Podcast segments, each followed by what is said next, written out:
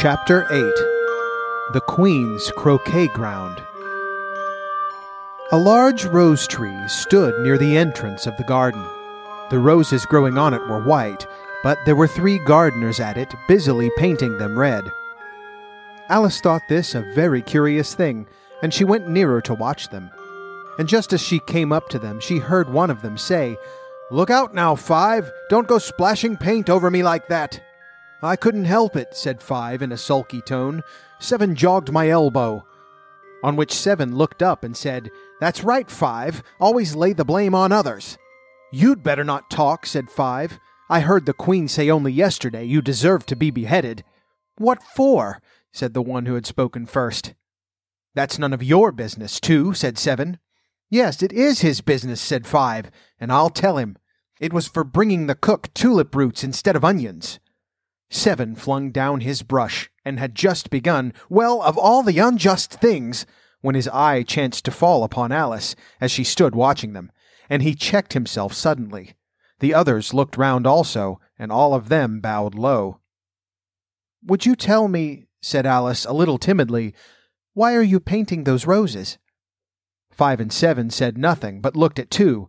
Two began in a low voice.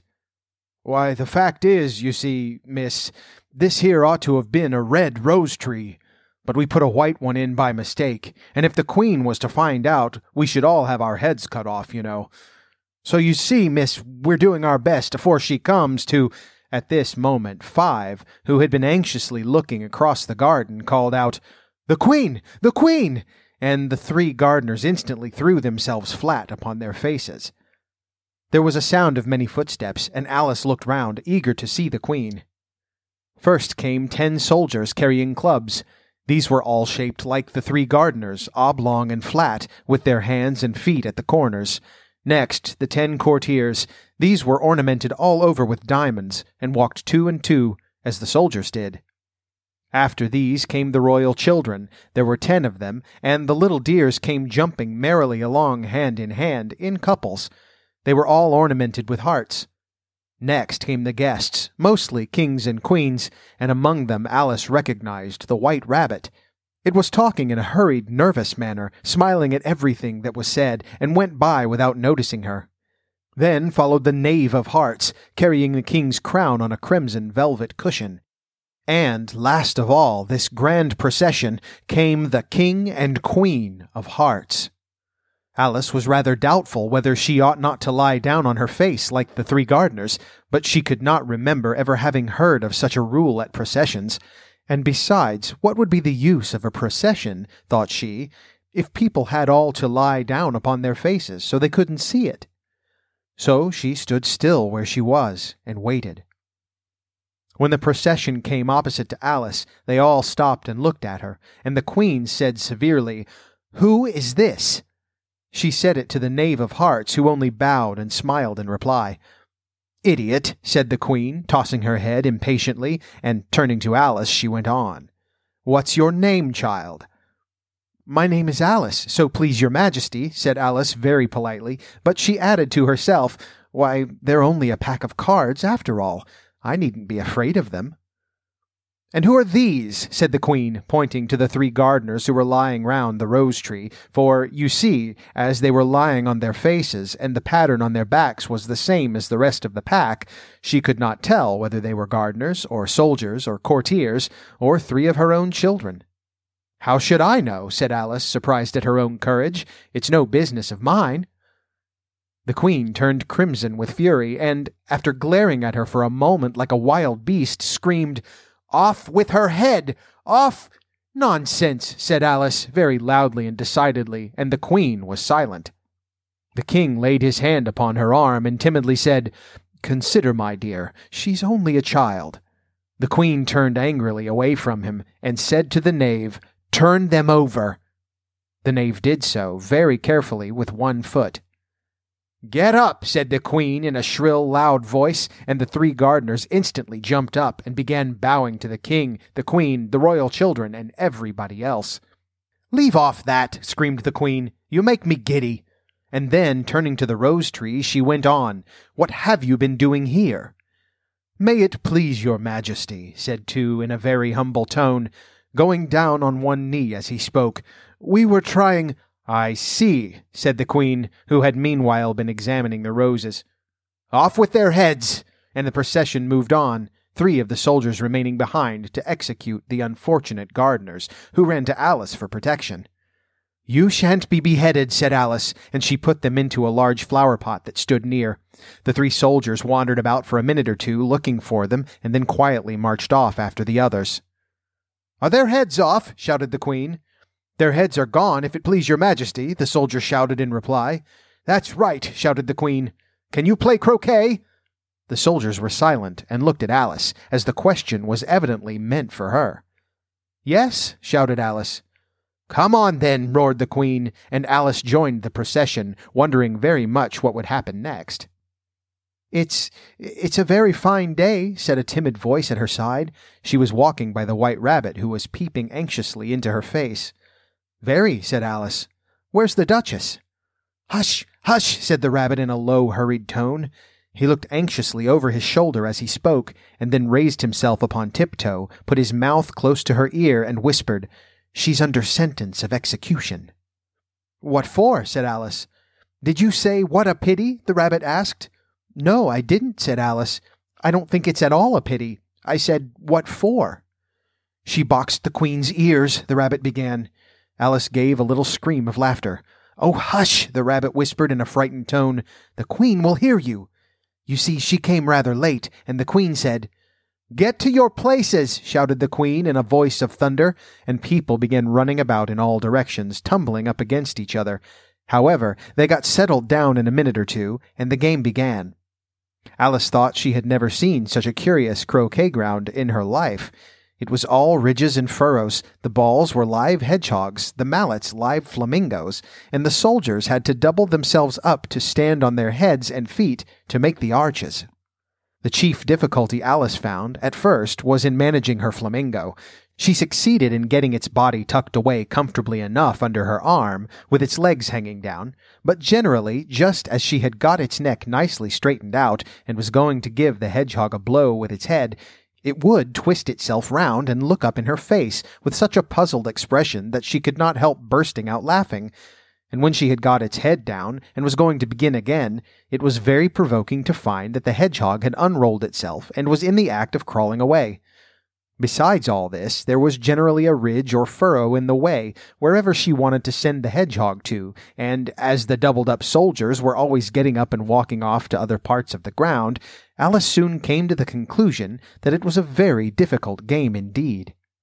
The players all played at once without waiting for turns, quarreling all the while, and fighting for the hedgehogs. And in a very short time the queen was in a furious passion, and went stamping about and shouting, Off with his head, or Off with her head, about once a minute. Alice began to feel very uneasy. To be sure, she had not yet had any dispute with the queen, but she knew that it might happen any minute. And then, thought she, what would become of me? They're dreadfully fond of beheading people here, the great wonder is that there's anyone left alive. She was looking about for some way of escape, and wondering whether she could get away without being seen, when she noticed a curious appearance in the air. It puzzled her very much at first, but after watching it a minute or two, she made it out to be a grin. And she said to herself, It's the Cheshire Cat.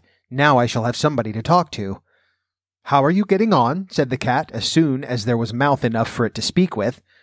Alice waited till the eyes appeared, and then nodded. It's no use speaking to it, she thought, till its ears have come, or at least one of them. In another minute the whole head appeared, and then Alice put down her flamingo and began an account of the game, feeling very glad she had someone to listen to her. The cat seemed to think that there was enough of it now in sight, and no more of it appeared. I don't think they play at all fairly, Alice began in a rather complaining tone and they all quarrel so dreadfully one can't hear oneself speak. And they don't seem to have any rules in particular, at least if there are, nobody attends to them. And you've no idea how confusing it is, all the things being alive. For instance, there's the arch I've got to go through next, walking about at the other end of the ground. And I should have croqueted the Queen's hedgehog just now, only it ran away when it saw mine coming. How do you like the Queen? said the cat in a low voice. Not at all, said Alice. She's so extremely. Just then she noticed that the Queen was close behind her, listening, so she went on. Likely to win, that it's hardly worth while finishing the game. The Queen smiled and passed on. Who are you talking to? said the King, going up to Alice and looking at the cat's head with great curiosity. It's a friend of mine, a Cheshire cat, said Alice. Allow me to introduce it. I don't like the look of it at all, said the king. However, it may kiss my hand if it likes. I'd rather not, the cat remarked. Don't be impertinent, said the king, and don't look at me like that. He got behind Alice as he spoke. A cat may look at a king, said Alice. I've read that in some book, but I don't remember where. Well, it must be removed, the king said very decidedly, and he called the queen, who was passing at the moment. My dear, I wish you would have this cat removed. The queen had only one way of settling all difficulties, great or small. Off with his head, she said, without even looking round. I'll fetch the executioner myself, said the king eagerly, and he hurried off. Alice thought she might as well go back and see how the game was going on, as she heard the queen's voice in the distance screaming with passion. She had already heard her sentence three of the players to be executed for having missed their turns, and she did not like the look of things at all, as the game was in such confusion that she never knew whether it was her turn or not. So she went in search of her hedgehog. The hedgehog was engaged in a fight with another hedgehog, which seemed to Alice an excellent opportunity for croqueting one of them with the other. The only difficulty was that her flamingo was gone across to the other side of the garden, where Alice could see it trying in a helpless sort of way to fly up into a tree. By the time she had caught the flamingo and brought it back, the fight was over, and both the hedgehogs were out of sight. But it doesn't matter much, thought Alice, as all the arches are gone from this side of the ground.